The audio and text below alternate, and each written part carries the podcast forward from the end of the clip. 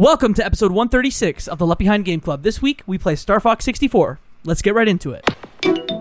You're listening to the Left Behind Game Club.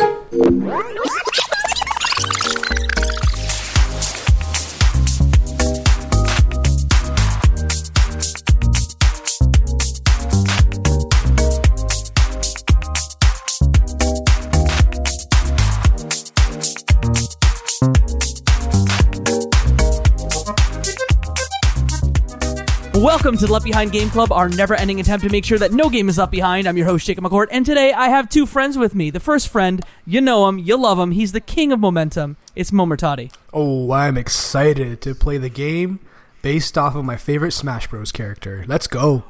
Ooh, and here to talk about a very good N64 game.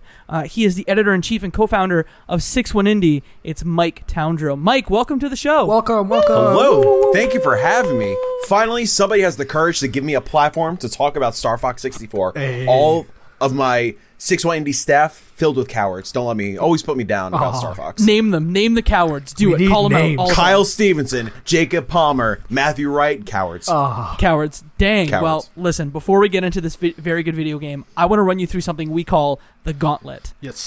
For those folks who are listening who don't know who you are, we're just going to ask you a couple questions so that we can kind of paint a picture of your gaming tendencies and what you love in video games. Are you ready? Yes. First question, what is your earliest gaming memory? Playing Lion King on Genesis. Ooh. Very good. That was good. My first video game, and I have fond memories of, like, whatever I was, like, 2 years old, like, sitting on my floor, like, just being completely engrossed in my Genesis and absolutely hating that one level where you have to, what is it, like, you have to jump on the monkeys or something? Or the giraffes? You have to jump on the giraffes? I can't remember. Terrible. Then I discovered second greatest franchise of all time, Sonic the Hedgehog. You know what I'm saying? Very good. So my follow-up question, Genesis or Super Nintendo? Oh, Super Nintendo. Oh, shoot. I thought you were going to say Genesis. Yeah, I mean, there's no question. No. Okay. Favorite Super Nintendo game? Favorite Super Nintendo game? I mean, it's kind of a cheat answer, but Star Fox SNES. Oh. Nice. Okay. Did you play Star Fox 2? Yes. Recently. Because, well, I mean, pseudo-recently with the mini console. What game have you spent the most hours on? Well, so kind of ties into this episode. Star Fox 64, I make sure I do a playthrough at least annually. Oh, wow. Just to, like, yeah, just, you know, I mean, also, we'll talk about it. Playthroughs are, what, like a half hour? So, like, maybe it doesn't add up that much. You know, I'm 30 years old. You can do the math. But other than that, probably Bloodborne. Okay. I've played Bloodborne. I played through Bloodborne to completion 4 or 5 times probably at this point. And how long is that game? Like 30, 40? Longer? It depends. First playthrough will run you quite a bit. Maybe like 50, 60 if you're, you know, especially like me, that was my first Souls-like. So really struggling through that like for 60 or so hours. And then if you're doing like all the Chalice Dungeon stuff, that's another God knows how many hours, especially if you're trying to like platinum that game and whatnot. Oh. But once you know the bosses, once you know the mechanics, you could speed through that game in, like, no time at all. One thing that the staff of the Left Behind Game Club is trying to get me to do is play a Soulsborne game. We're going to do it, Jacob. I think in 22, they might succeed. You're going to do it. Dude, I mean, we'll see.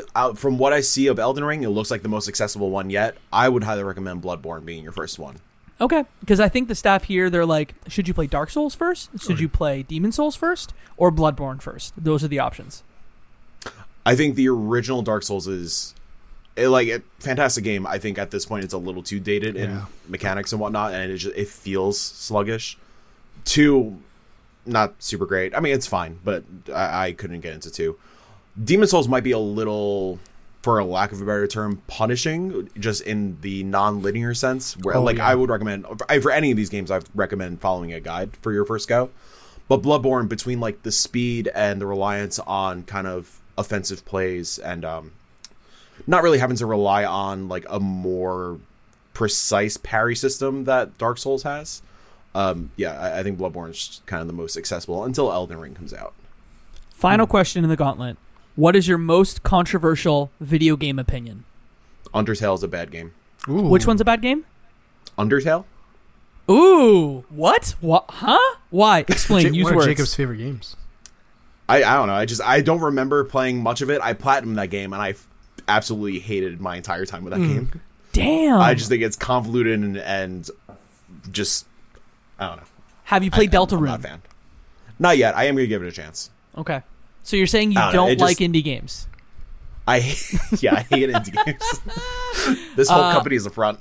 Oh, come on. It's a great company. You run a great website with some great people. So thank you for being here today. We're going to talk about Star Fox 64, developed by the Nintendo Entertainment Analysis and Development Division, published by Nintendo for the N64, originally released in North America on June 30th of 1997. We keep this show rolling with a segment that we call the Fast Pitch, which is a one-sentence description of the game that we're about to talk about. Who wants to give their fast pitch of Star Fox 64 first? Mosin, here we go. It's Super Smash Bros. Credits video game. That's how I explain it to someone, because I feel like a lot of people have probably played Smash Bros., so I'll just say Smash Bros. Credits video game. I don't understand what you just said. Oh, so you don't like... Sorry, when you go like when you're playing Super Smash Bros. Like classic mode or whatever, you know the end. You can use the Star Fox ship and shoot the credits of the developers. The credits of Smash 64. I understand. Yeah, very cute. That's my Star Fox 64 one-liner. Mike, this is one of your favorite games of all time. Why don't you go next? On-rail space epic. Star Fox meets Muppets. Very good. And we're going to talk about some Muppet stuff, I'm assuming, later in the show. For me, I'm not going to do better than that, so I'm going to say stuffed animals go pew-pew on the N64. Here we are. Oh. What are you holding up, Mike? If we're talking about Muppets, this is my portrait of Rizzo the Rat that I just offhandedly have on the floor next to me. Was this a purchase or was this a creation? This is, I believe, an anniversary gift. Even better than I was expecting. Good partner. That's a good partner. Kelsey's a keeper. We're going to jump into the time capsule about Star Fox 64 and talk about basically the original release and the zeitgeist around this game. I'm just going to start and say, I'm going to ask a question to start, which is a quiz question. Do you all know how many N64 games total were released in 1997? Total across all developers and publishers. When did the N64 launch? Was that 1996? 96, yeah. So this must have been the first year when they're like, games need to get out of the door. Yes. I'm going to say 20 titles. Okay. I think that's too much. I would say, because like the entire library is not that big, which is like wild to think of, like in retrospect, because like that is probably my favorite console of all time. 97, I would say 8. In North America, there were 34 games released on the N64 in 97. So the entire library was released in 97. Yeah, pretty much, because that thing had a short lifespan, the N64, compared to like what we're used to now for consoles. Because like it was really sort of sunsetted. Dude, I'm so prepared today. It was sunsetted really with Conker's Bad Fur Day in 2000. Wow, another prop. He's wearing a Conker's t-shirt. That's dude, great. I'm on a roll tonight.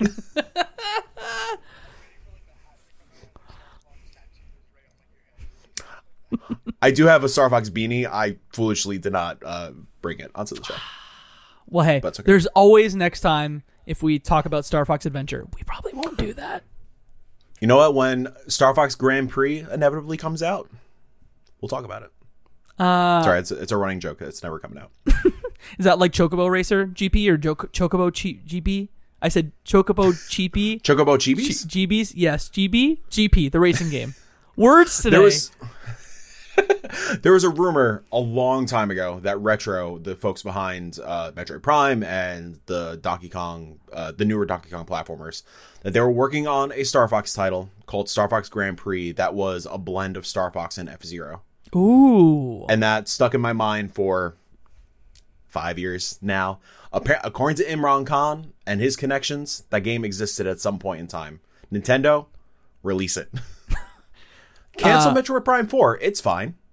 It's that Nobody game. Needs that game isn't real. Let's be real. Metroid Prime 4. It's also not a real video. Not a real video game. Speaking of racing games, here's some other games on the N64 that came out in 97: Diddy Kong Racing, Bomberman 64, WCW NWO World Tour, GoldenEye, San Francisco Rush, Mario Kart 64, Doom 64. Wow. Did you play that one, Mo? I played all the Dooms. So I can only imagine the genesis of it all. This one was developed by one group of Nintendo R&D folks. They had multiple R&D groups that eventually came together into one.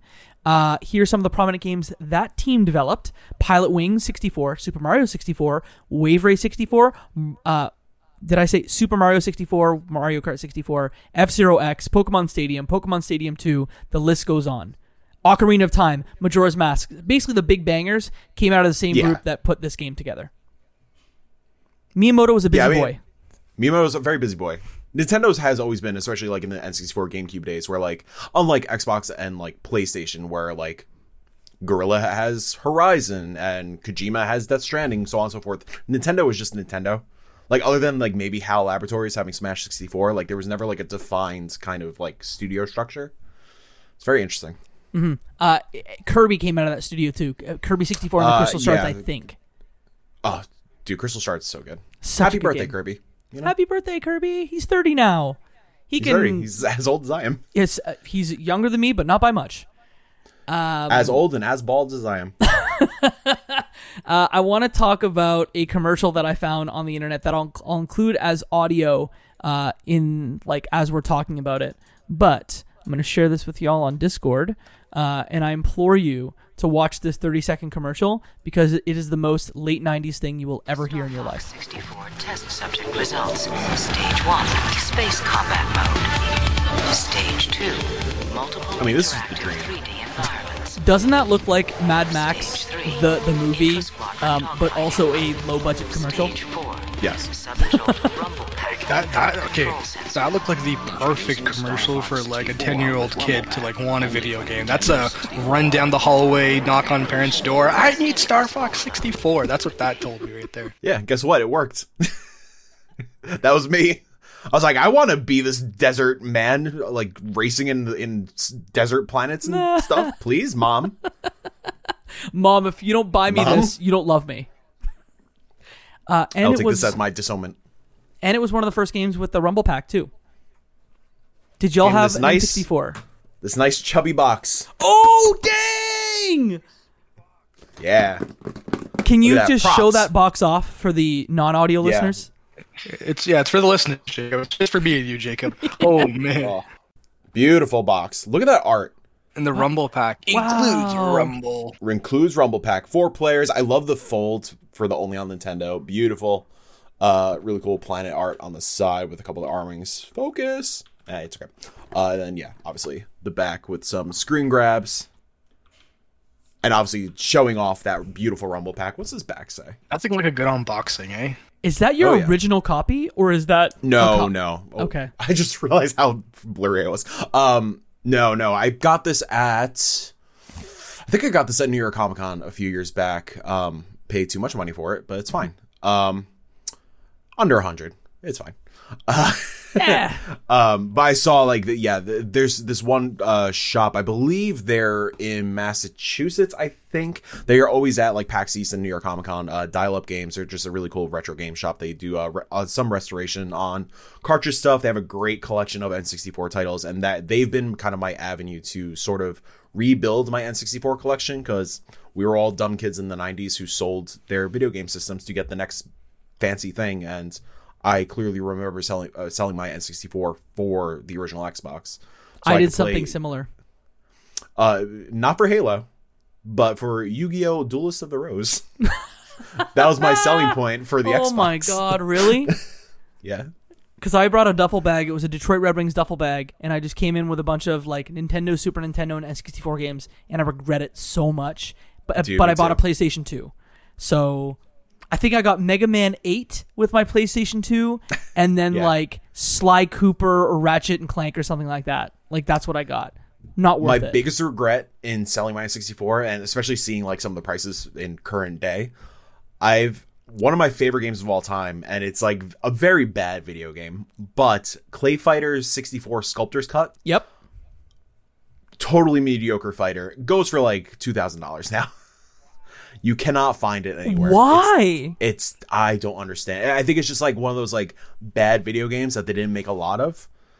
And like, but I adore that game so much. And speaking of Conker, I adore Conker, but like that original cart goes for $200 now, something like that. Ugh. See, sucks. I have a copy of the Xbox version of that game, but I'm assuming the resells is not like that.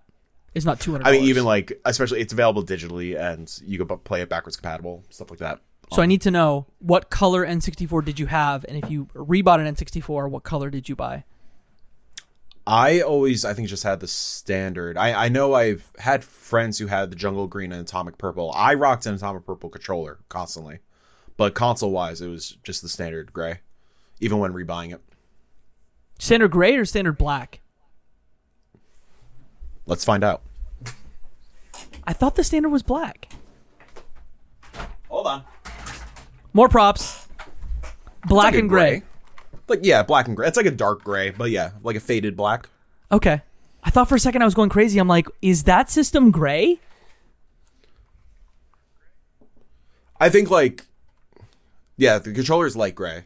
If this is side by side with a GameCube, I would say the GameCube is like a jet black and this is like a dark gray. Very fair. Very fair. Welcome to the Color Podcast. I'm going to ask you a question while it's relevant, and then I'm going to get into some critic reviews here. How did you play Star Fox 64 this time around? And give me your history with this particular game, because it's been released and re-released before. I'm going to start with Mike as our Star Fox 64 expert. I mean, whenever I do my annual playthroughs that I've mentioned before, I always try to play it on N64, just because that's, not to be that kind of person, but it's like the most pure experience. But the 3DS version, I think, is incredible. Mm-hmm. That is a fantastic port. It's a very accessible port. It's beautiful looking. And it's like one of the few games that actually like looks very well and works very well in 3D, mm-hmm. Which is probably a hot take. This time around, for this year, I did play around with the Switch version just because like Star Fox and Switch, hell yeah. It's good. Like, I like that it's accessible, that it's just easy. It's there. I could get it whenever I want. I don't have to find my HDMI cable for my N64 in order to play it. But yeah, it's good. And that's what I did most recently. So I played the game on 64 back in the day. I got this game confused for a while because I also played it on 3DS, but I thought it was Star Fox Command for a hot second. I was like, what's the one that has like RTS style stuff in it? That's Command. Have you played Command? I have. It's good. I've never been an RTS person per se, but like, I mean, the curse that us Star Fox, like us diehard Star Fox fans have is that nothing will ever come close to being 64 again. Mm-hmm. Unfortunately, yeah. Like Adventure had decent like flying moments. Assault had like fantastic on rail segments, but it got ruined by everything else. And obviously Zero is ruined by just the Wii U gamepad, which I have not played myself, but I just heard terrible things. Isn't Guard supposed to be fun? Oh, it's slippy and grippy? I don't know. I'm getting confused. It's more of a turn-based strategy game than an RTS, but I think you know what I mean. I know what you mean. So I replayed it on Switch, and before I jump to Mo, I want to know, controller. I didn't love how some of the commands I felt maybe weren't as responsive as I wanted. So I eventually figured out the controller and, you know, pressing up and Y to do a flip, for example. Did you have any trouble there? It's a little confusing at first. I think I was used to that confusion with the 3DS port, but it's not the same as like just the dedicated C buttons. Like that's always like ingrained in my mind that like, yes, left C is somersault and up C, I believe, is total backflip.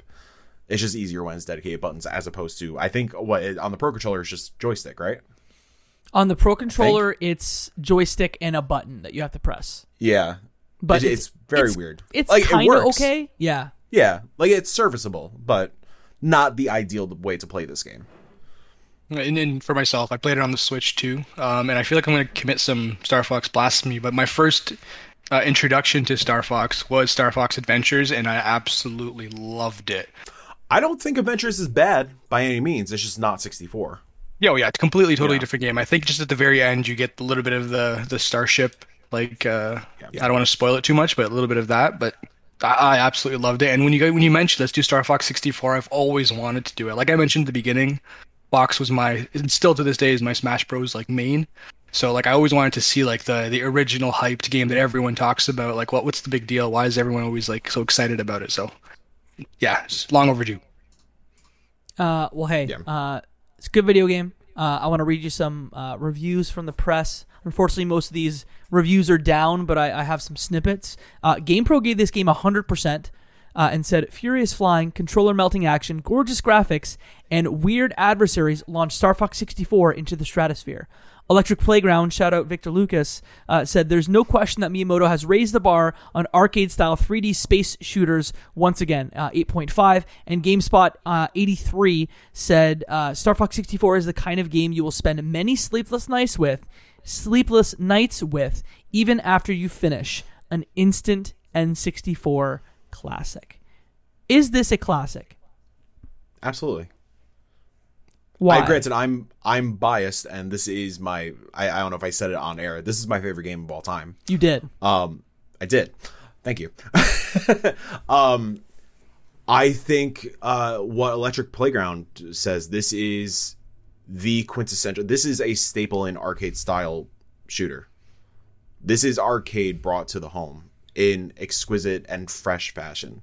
And it's something that we haven't really seen at that time, as opposed to ports from arcade, like obviously like Paperboy was on like SNES, and like obviously there was Pac-Man, like stuff like that, but this was an inherently unique experience tailor-made for console, and it was just SNES Star Fox just elevated to the next level with incredible lore, lovable characters, epic adventure scale. Like it just, it blew me away.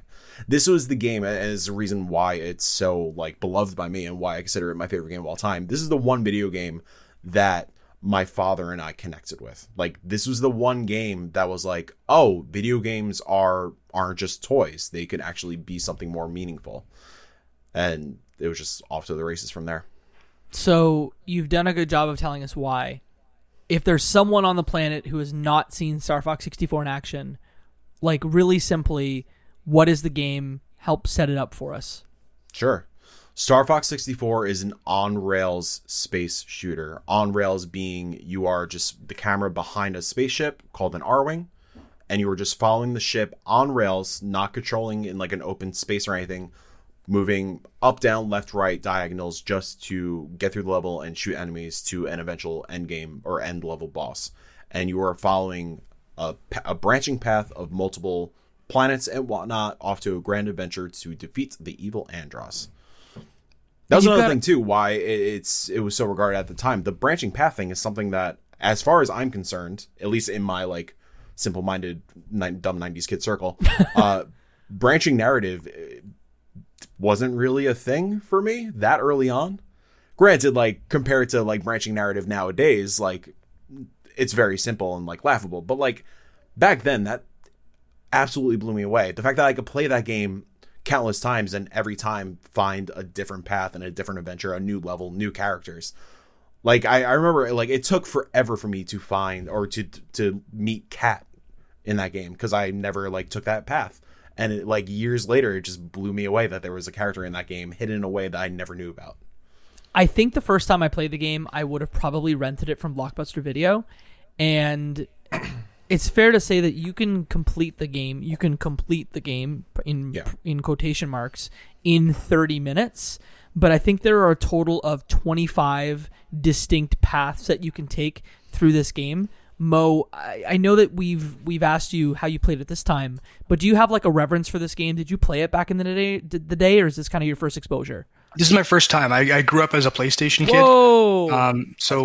I never really played any of the original N64 games until like much older when I like bought the Wii version or the GameCube version or whatever it might be. So all the original N64 stuff, that was the friend down the street had the Nintendo, and then I had the PlayStation, and it was like a go back and forth to play what you want, but I never really had any of the titles.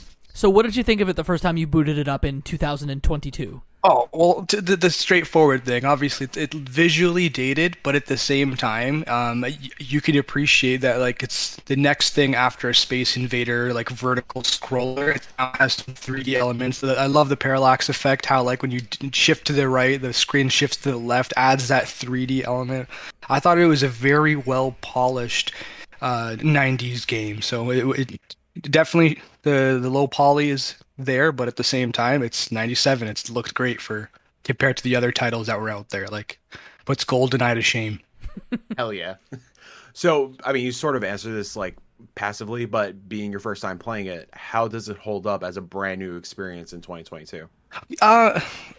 Being fresh, it was a little janky with the controls because I'm used to 2020 like Unity Engine, Unreal Engine movements and all of that. That aside, it does hold up. It you can see where like the diversity of like the different paths. Even like one of the things I really liked was like speed boosting to like go through the meteor fields to finally squeeze into things. Just small little like mechanics that seem to be something from like 10 years ago, but this came out almost a quarter century ago, so it's pretty cool. It is truly a technical marvel, like thinking that it came out in 97, and I specifically think of moments like that where you are flying like almost, I remember one specific path, and I forget what planet it was, but it was out in the kind of out in space, if you will, and you come down on a like almost like Star Wars Episode 4 style like little path that your ship just flies into, and you're shooting these little turrets, and I'm like, damn, they made a Star Wars.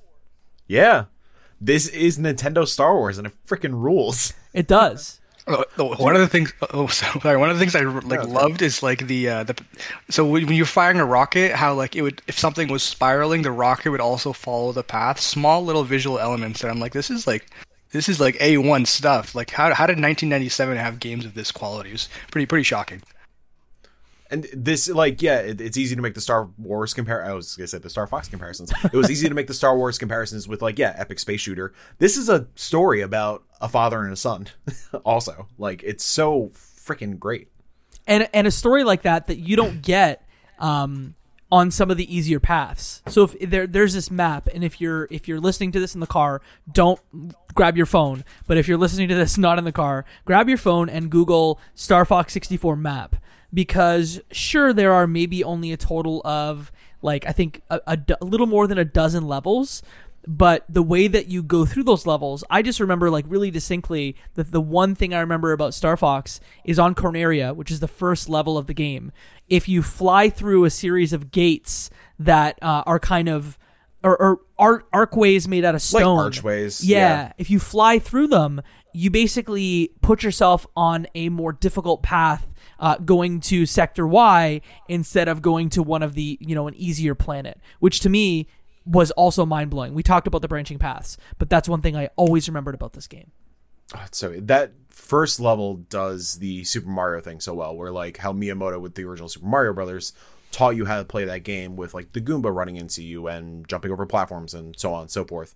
This game teaches you that if you see something a little weird, take advantage of it. Like, yeah, if you want to be cool and be slick and smooth and fly through those archways and feel like a total badass, you're going to get rewarded for it with, yeah, a more difficult path, but a secret boss and like a really cool like character moment with Falco that like there's like this playful rivalry, and that really gets built up in that little section beyond the waterfall where like there's like this weird competition of like trying to shoot down more enemies than you. It's just builds more character, builds out the world even further. It's, man, what a game.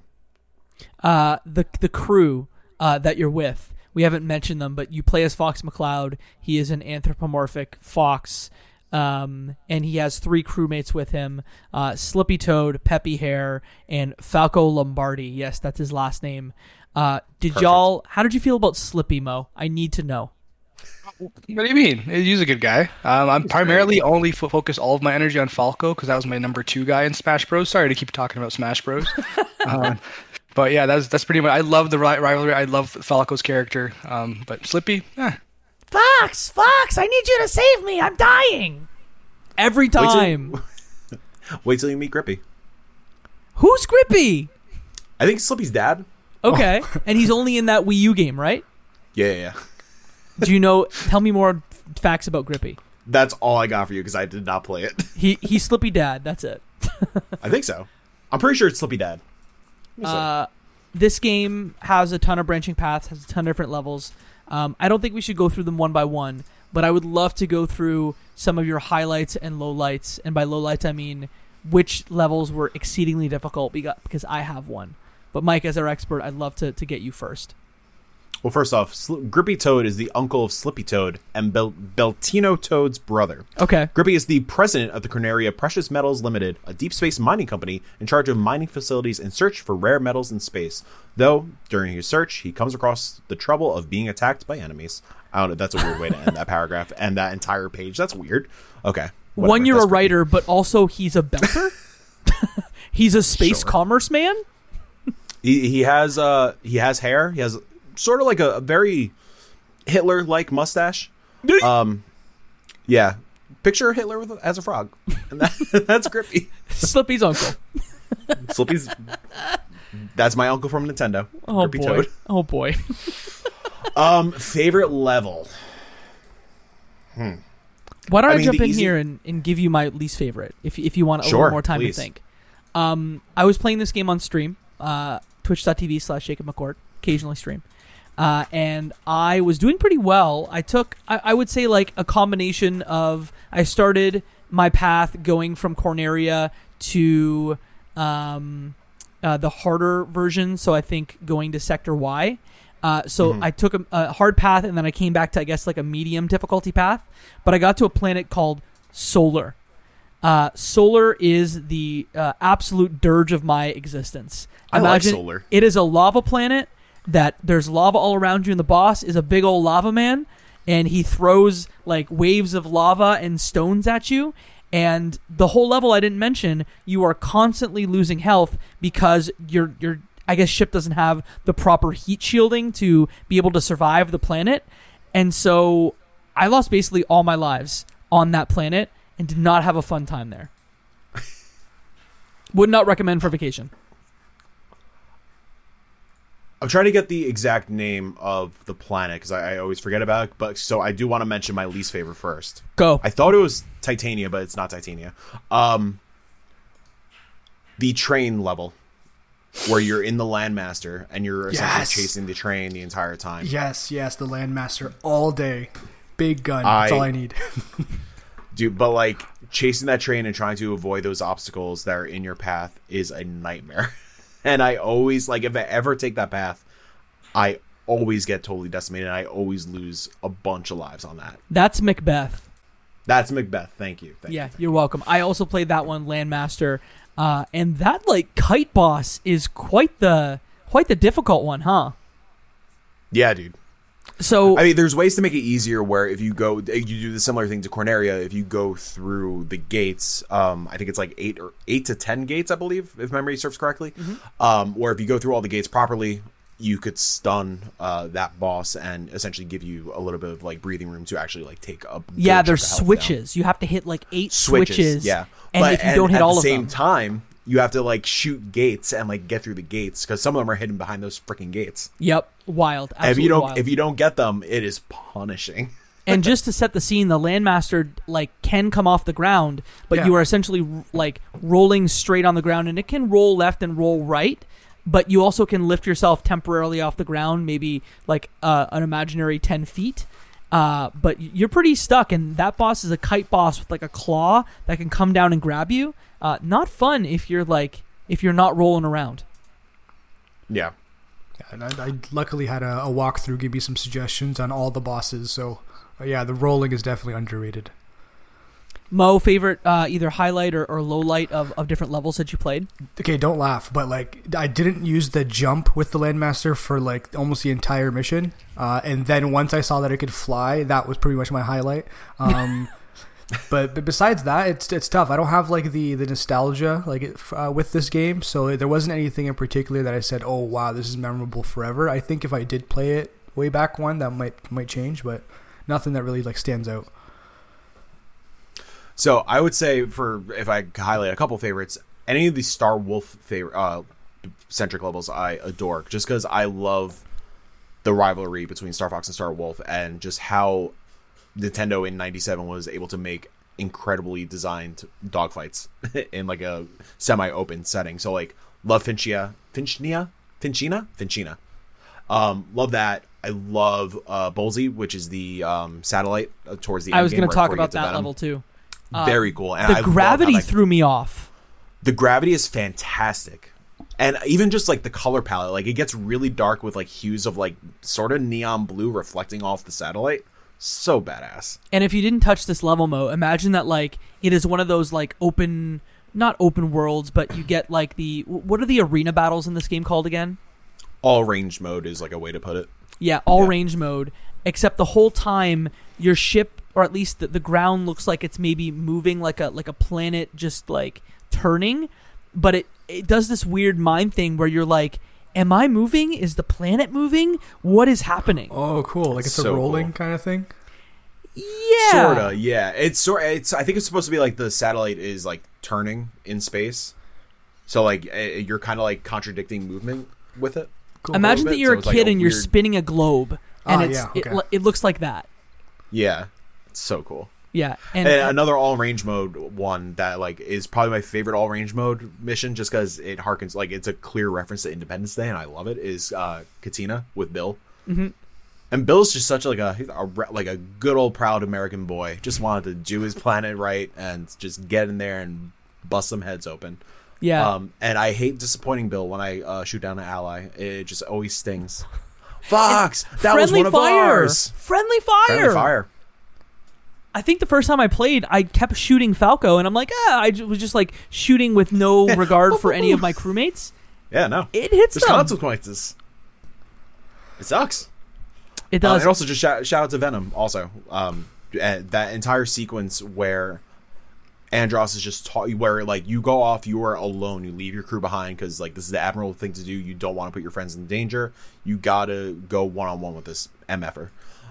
And you're going through that solo path, and Andross is just in your mind talking to you, and it's just like this psychological warfare of just being totally isolated and this ever-present, utterly evil being just trying to get into your head because he's like clearly afraid with like everything going on, everything that happened leading up to this moment. He wants nothing to do with you. He's afraid. He needs to win somehow, and he's just playing that psychological warfare and just like teasing you, and I love it so much. And it is not like, again, this is a 25-year-old game, so I think spoilers are very fair to go through fine. Here. Andross is a head with hands. Floating great. Hands, yeah. And he's not the easiest boss to easiest final boss to defeat, right? Yeah, I mean, I guess it depends on the path, sort of. Yeah. I guess, like, trying to... So, like, the first phase where it's a floating head with hands, like, it's a little tricky, like, targeting or getting him to just put the hand up and targeting the hands, like, shooting the eye, because it's a very small target, and he's, like, moving and waving around. Once you get the hand open, it gets a little easier. Obviously, when it's revealed that he's just, like, a giant robot head, then you just go all out. It's easy. And man has backstory, too. He's a mad scientist who gave himself powers and is a robot, right? I that is overly simplifying it, but...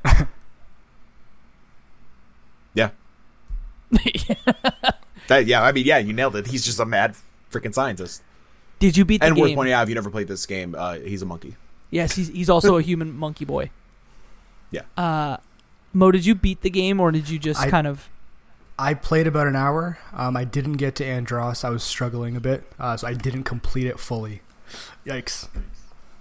Look, I won't lie. Back in the day, I have beaten this game multiple times. I played maybe, just to refresh myself, maybe like 2 to 3 hours of this game, and Mike is going to shake his head in disappointment. I also was unable to beat Andross because instead of being an idiot, really? I was a dummy, and instead of taking an easy path just to like see it all the way through, I took either normal or difficult paths the entire time, so I never beat Andross. So this time around, because there is a canonical ending to this game. Obviously, this game has multiple endings. Yep. The canonical ending is... spoilers, James McCloud, Fox's father, who is supposedly dead at this point or like missing in some different realm or whatever, he comes, saves Fox's ass, and it's so cool. But only in like the more difficult like paths, right? Only in the most difficult path. Yeah. And that's the final canonical. Yeah, that's like the final canonical ending. If you do any of the other paths, it's like you destroy Andross, you escape, and you meet up back with your team. And there's no mention of James. And it's just like this like looming mystery. But yeah, if you are rewarded, it's similar to like Halo, playing Halo on Legendary, like you like are rewarded for getting through the more difficult path and the more difficult ending. Because I think in that final battle also, like, Star Fox or Star Wolf pops back up, so you have to also like deal with Wolf at the same time as Andross, which is overwhelming. And isn't he a brain in that more difficult one too? Yeah, he's very much like a mother brain. Nintendo loves their brain bosses. Yeah. So he is just monkey head with hands, then robot head in, like, I guess some of the normal difficulties, or even maybe the easy ones. And then the hard ones, you get brain. And then in the most, like, the true ending is James McCloud coming to help you. Yeah. And then the post ending is, or the post credits, you get like a little like, hey, this is how many people you killed. I love those. Yeah. I love summaries. That's great. Before I forget to mention it, Nintendo did a Muppets thing a few E3s ago with respect to Star Fox. Did they not? For Star Fox Zero, that was kind of the... They centered that E3 around Star Fox Zero, and they made puppets of Reggie and Iwata, I think. Mike, that sounds like a Venn diagram made specifically for you. Oh, it's so good. Yeah, they centered that whole E3. This is like the dream E3. Like, oh my god, we're focusing on a brand new on-rail Star Fox game. It looks incredible. They're leaning into the puppet idea. It's going to be the greatest thing of all time. The Wii U is the best console ever made. Wii U saved. Wasn't the story.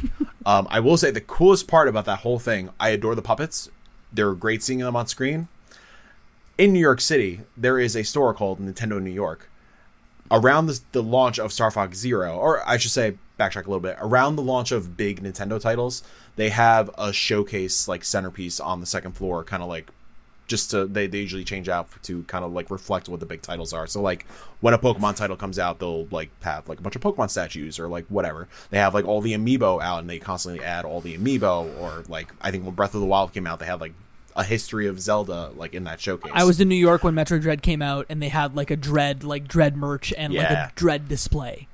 It's so sick. When Star Fox Zero was coming out, they had the puppets. They are so cool in person. Yeah. The amount of the desire to commit crimes in Midtown Manhattan to get those damn puppets. I can just imagine a man, like a grown man, running out of Nintendo New York just holding like a Star Fox puppet. Yeah, just like going down the Mario flagpole to the first floor, jetting out. Mike. he's covering for it right now. If crimes were legal and you could steal one of those puppets, which puppet would you steal? Sir, if the purge eventually happens, that's what I was going to say. I'm getting all three of those, or all four of those damn puppets. Everyone's going after vendettas. Mike's got some Muppet helmets and then have puppets to grab. I don't think many people want to kill me, so I think I'll be safe to just sneak into Nintendo headquarters and take those puppets. The second biggest Star Fox fan of all time will find you and kill you. Yeah, I'll have a battle royale. You're Falco, yeah. Yeah, my wolf. Yeah.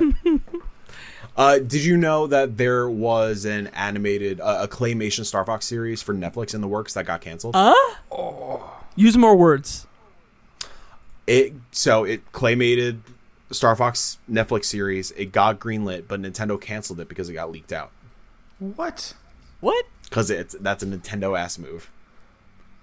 It was that, and I believe there was a Zelda series like in talks at the same time. That was much later, though, wasn't it? The Star Fox one. It seemed like they were happening at the same time, sort of, but it seems like the Star Fox one was more developed. But like Nintendo, after the Super Mario Brothers movie back in the day, Nintendo is very weary with their licenses. So I'm assuming they just got stage fright and just pulled the plug. You mean like Chris Pratt's Super Mario Brothers movie, right? Mm-hmm. Mm-hmm. Precisely. Oh boy, you know that's coming out this year. Oh, I can't believe it. Is it going to be bad or good? It's going to be great. Am I allowed to say fine? Yes, you are. It's going to be fine. I just want to hear Chris Pratt's Mario voice. That's all. I want to hear Charlie's Luigi. I can't wait. It's going to be great. It's going to be fantastic. It's going to be great. Graphics and sound. We talked a little bit about the graphics and the cool parallax effects. Had some pretty cool music in this game, right? Super cool music. I mean, the first game was kind of revolutionary with its sound effects chip.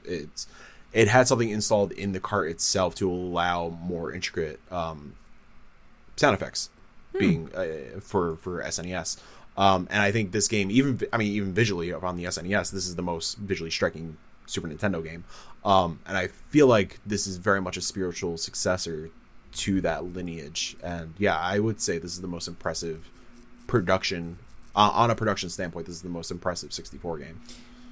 What about games that had the expansion pass, or expansion pack rather, like your Majora's Masks and your DK64s?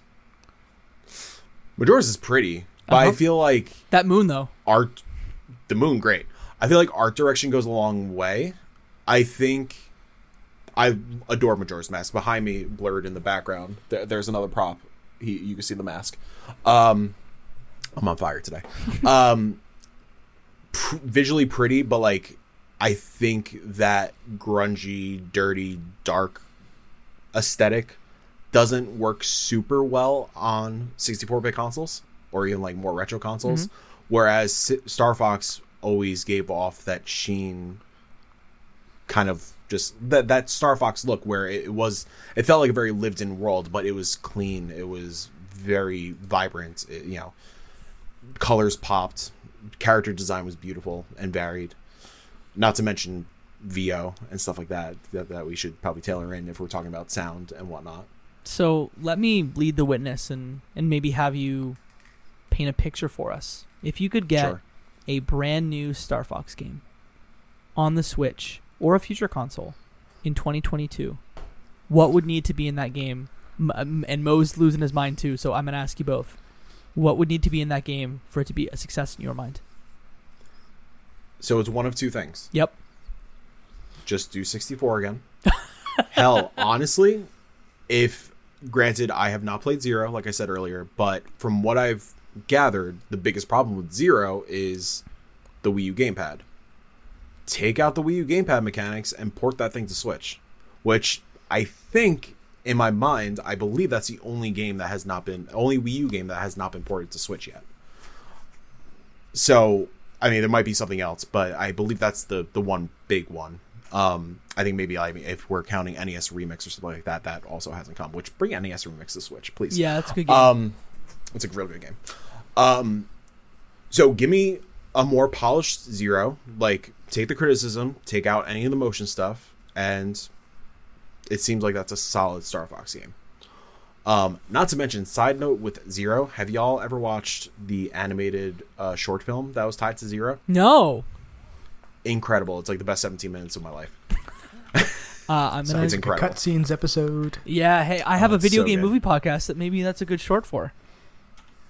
And while you're looking that up, I was joking around earlier, but I think the premise of a Star Fox racing game sounds brilliant. Yeah, absolutely. I don't know why that's not been a thing.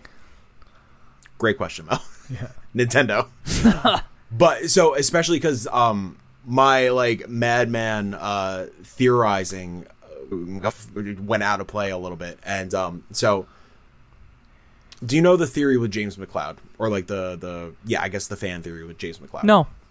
Nope. James McCloud is also a character in F-Zero.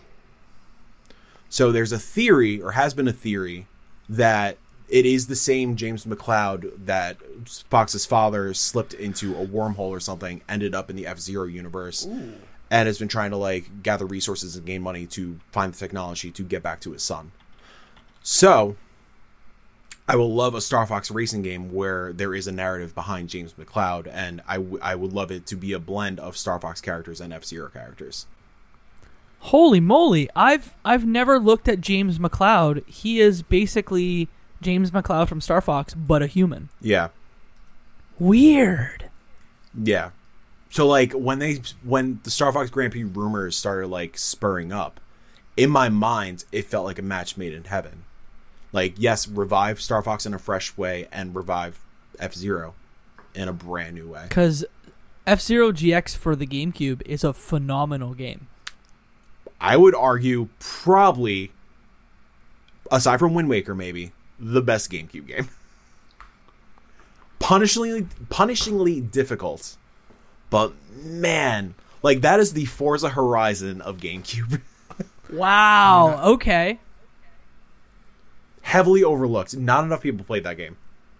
Mo, are you down with this basically remake of Zero or 64 to be a new game? Yeah, I think so. I think, I don't know. I feel like, bringing back a Star Fox 64 in 2022, I don't think it would fit if it's on rails again. I think just like maybe even open world, like moving around like a galaxy to finish a mission, like open, maybe that makes it more appealing to like the average person. But yeah, I think that's probably the only thing I'd want. I wouldn't want to be stuck on rails. I think I'd want to be able to like navigate freely to find or like explore in a galaxy. Like, hey, you're in the Milky Way or whatever version of it. I think that's what I would prefer. You essentially want like the flying levels in a Ratchet and Clank game with Ratchet and Clank overworld as a Star Fox game. Yeah, or even like to make it even more wild, the Assassin's Creed Black Flag. You know how you had the open seas and the like with different missions, something like that. That'd probably get me in right away. Listen, I'm down with either a Star Fox 64 remaster, a remake of Star Fox Zero, or this open world Star Fox game that you're proposing. If y'all want to watch the Star Fox vignette that Mike mentioned, it's on YouTube. It's on the Nintendo official page. It is called Star Fox Zero: The Battle Begins. It looks like Star Fox anime, and I'm in. It's Star Fox anime. Oh my god! It is so good. It is a crime that this wasn't picked up as a full run animated series. Like it's just a 1 season 8 episode run. Just adapt the Zero story into this baller-looking anime. So what I'm going to do is I'm going to link both the Nintendo press conference that had the puppets and this in the show notes. So if you want to watch them both as soon as we're done, I would implore you, and I think Mike would super implore you to do that. It's so good. It's so good. Anything here that we haven't covered with respect to Star Fox 64? I think only one last thing, if we didn't mention it early on, it's free to play with Nintendo Switch Online. So if someone doesn't have it or hasn't played it, but you subscribe to Nintendo Switch Online, fire it up. Why not? Give it a shot if you haven't played it. With the expansion pass. Yes. Yes. Which that is a thing. Holy smokes. And full disclosure, the ports on 64 on Switch, not the cleanest things in the world. Mm-hmm. They're playable, but like not super great. If you have a 3DS, the 3DS port is fantastic. Yeah, if you had to order them, 64 original, 3DS port, the Switch port. I think those are the only places you can get it. Can you get it on Wii U? Possibly on Virtual Console. I think they had 64 games on Virtual Console. They did, I think. Yeah, so it must be part of that. It's on there. Yeah, yeah. So, multiple ways to play a very good video game. Now, Jacob. Yes. I'm editor-in-chief, co-founder of an indie games website. I'd be remiss to not mention that this year, 2022, of our Lord and Savior, is in fact the year of the Star Fox Renaissance. Okay. Ooh. Tell me more. There are a number of indie titles in development directly influenced by Star Fox 64. What are these games? Now, I will gladly tell you. I'll name a couple. There's Astro Dogs, which was slated originally, I believe, for 2022 coming to Switch. Astro Dogs is on-rail space shooter with a wonderful cast of characters filled with, just of dogs. I previewed it a little bit. The feel is not quite there yet, but the idea is there. So hopefully taking that extra year or so with some extra polish, hopefully it gets there. There's Whisker Squadron by Fliply. They're the folks behind Race the Sun, if you've played that PlayStation Plus title for PS4. Whisker Squadron is on-rail shooter where you play as a cast of animal cats or whatever. Animal cats? Whatever, sure. But the shtick is that this is a roguelike Star Fox game. So different paths, procedurally generated levels, different bosses every time. Again, I previewed this a bunch. The feel is getting there. I will see if it's hitting in 2022. I feel like it might slip into 2023. We'll see. Another one I played years ago at this point. I was told there is a single player coming, but I played the multiplayer. Dogfight by Petrichor Games. Okay. It is what it sounds like. You play as dogs fighting, and it's dog fighting as dogs in like an all range mode arena. That's what I played. Dog fighting. Got it. Yeah, dog fighting. But the crown jewel, my friends, X Zodiac by Ben Hickling. Okay. Zodiac. This is Star Fox, all except in name and characters and lore. This game looks and feels utterly phenomenal. Ooh. And it is exactly how a Star Fox game should feel and play in 2022. Wow, this looks like a Star Fox game. Yeah, it's like a little old retro looking. It looks like the SNES version. Yes, visually inspired by the SNES original. But man, this again, this is I have the preview demo still on my desktop. This is something I go back to every now and again when I just need to feel something. I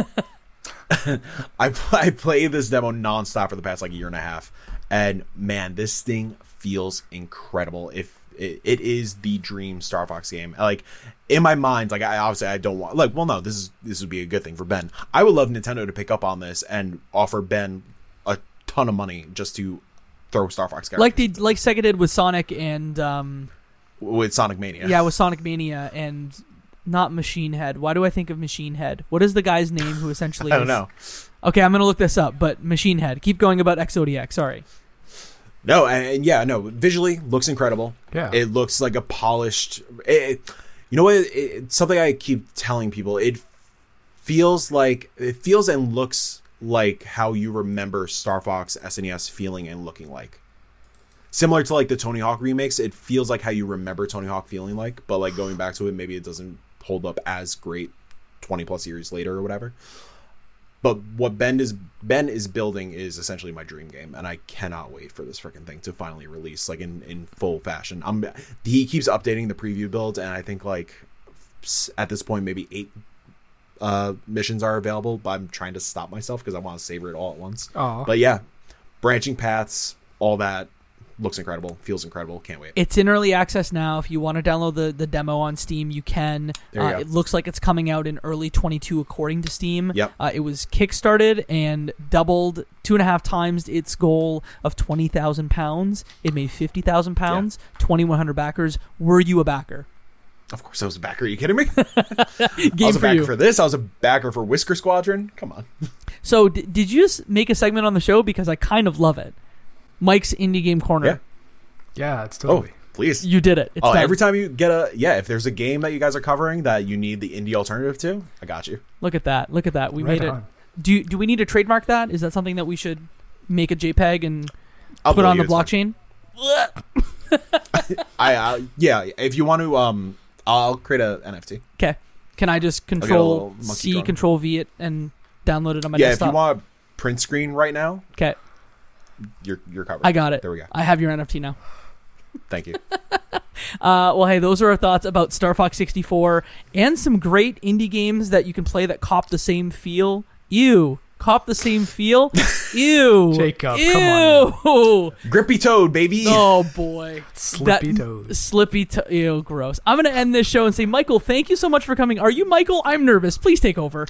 Wow, talk about Michael, yourself. I haven't heard that name in many years. Tell us about yourself before I talk about Grippy again. Michael is the name my mother expresses when she's very pissed at me. God, you know what my middle name is? What is it? It's Michael. Oh, ooh, hell yeah! You know what my middle name is? Jacob. What's your? No, I'm kidding. You don't have a middle name, do you? I know it's my dad's name, Abdul Monum. It's very fancy. Ooh, that's very fancy. Mine's James. Ooh. Mm. Because I was originally supposed to be named James, but then there's a last McCloud. Name. It comes full circle. Oh! It comes full circle. Ah, you freaking did it. What was the question? What am I talking about? 6-1 Indie. What dat? 6-1 Indie is an independently operated games media outlet with a focus on indie gaming. We have 61indie.com, spelt out SIXONE, Indie.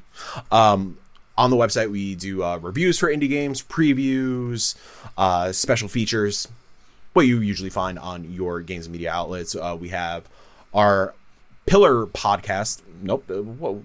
No. What's that phrase? Like the podcast. Flagship. Beachhead podcast. Flagship. There it is. Flagship. Our flagship podcast, the 6-1 IndieCast weekly show, where we just talk about what we're playing or like any major indie topics that are floating around. We also have our monthly kind of like chill out podcast, Dollar Slice, and we do a bunch of stuff on YouTube. Like I personally, or along with a lot of the team, do a lot of developer conversations. So like Ben, if you ever hear this, let's freaking chat, my friend. Do a lot of first impression pieces on YouTube. stuff like that. And coming up this week, which I believe you said this is going live on Wednesday. So yesterday I posted my review of Nobody Saves the World, as well as an episode of our First Impressions video series called Show and Tell, where Kyle and I play through some high-level late-game dungeons just to kind of show off what that game looks like 25 hours in. Also, play Nobody Saves the World. It's freaking incredible. It's Dreambox's best game yet. It's on Game Pass. No excuse. There you go. And where can you be found on the Twitter machine? I could be found... Well, 61Indie could be found at 61Indie. Should have mentioned that. And I could be found at Mix Towndrow. MixTownDrow. Thank you so much for coming on the show today. I said Star Fox 64. How did this happen? Did I just say Star Fox and you were like, hey, I'm here? I think you DM'd me and you were like, hey, give me two games. I was like, okay, there's only two games that exist. Star Fox 64 and Sonic Adventure 2 Battle. And you chose the lesser evil. Yeah. I thought about it. I won't lie. That would be... Have you ever played it? I have. I've beaten it back in the day. Cool. An easier game to revisit if it... Mo, have you ever played it? No, I have not. Nintendo is a blind spot for me. You would struggle with this game. Ooh. Thanks.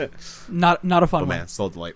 Thank you so much. Sonic Unleashed, currently $4.50 on Xbox. Guess what I'm buying and playing tonight? That's a bad game, isn't it? I don't know. I never played it. I'm going to play it. Yes, please let us know about that. 60 FPS on Series X now. I'm down for high frame rate where Sonics. His thoughts will be on Twitter at MixTownDrow. Thank you for coming on the show today. Thank you. Thank you so much for having me. I appreciate it. Yeah, of course. This was a blast. A great game, a great guest, and great Scott. Let me tell you about where you can find this podcast. You can find it at Left Behind Club on Twitter, at Left Behind Game Club on Instagram. And if you want to join our Discord server where we talk about video games with some cool folks, you can find the link to that at leftbehindgame.club/Discord. Before I intro myself or tell you about myself, the reason I brought up Machine Gun Head with respect to Sonic Mania, it was developed by Headcanon and Christian Whitehead. That's where my brain went. I just needed to say that into a microphone. I will say I would love a Sonic Wolfenstein game. That would be strange, but I'm into it. Dude, we got Shadow the Hedgehog was close. Yeah, he had a gun. That was the thing. You can find me on the internet at Jacob McCourt on all major podcasting, on all social... Oh, my God. You can find me on all social media platforms at Jacob McCourt, JacobMcCourt. I host another podcast called Cutscenes. It is a video game movie podcast that releases seasonally. You can find that on all major podcasting platforms. My friends are holding up toys. Tell me about your toys. This is Supersonic Duck. But continue your plugging, please. Mo, go ahead. Tell us about yourself. Oh, you can find me on almost all social media platforms at Momertati, but most importantly in that Discord server that Jacob mentioned, and that can be found at leftbehindgame.club/Discord. Come on down, chat, learn about some deals that are out there about video games, as well as meet the crew. We have a pretty big community, and we love meeting new people. Jacob, back to you. Well, hey, we have some new announcements that are coming on our next episode. So if you want to find out more about the future of the Left Behind Game Club, listen to our February shows. Big announcements. Big announcements. Exciting, too. I'm really excited for 2022, and that announcement, I think, will shed some light on why. That is the end of our show. They sold out. Yeah, we sold out. We sold the company. James McLeod is our new owner. We're making NFTs now. Mo, take us home. What do we say at the end of every one of our episodes? Well, we got to shout out Mr. Michael Ruffalo, and that, my friends, is one less game left behind.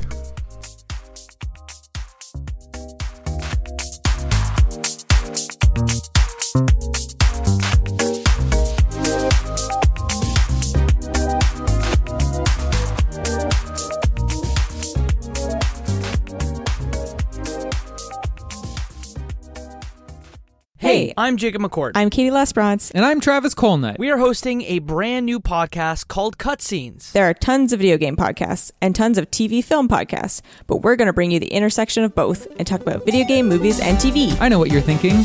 Aren't most of them not very good? Wrong. Some of them are fine.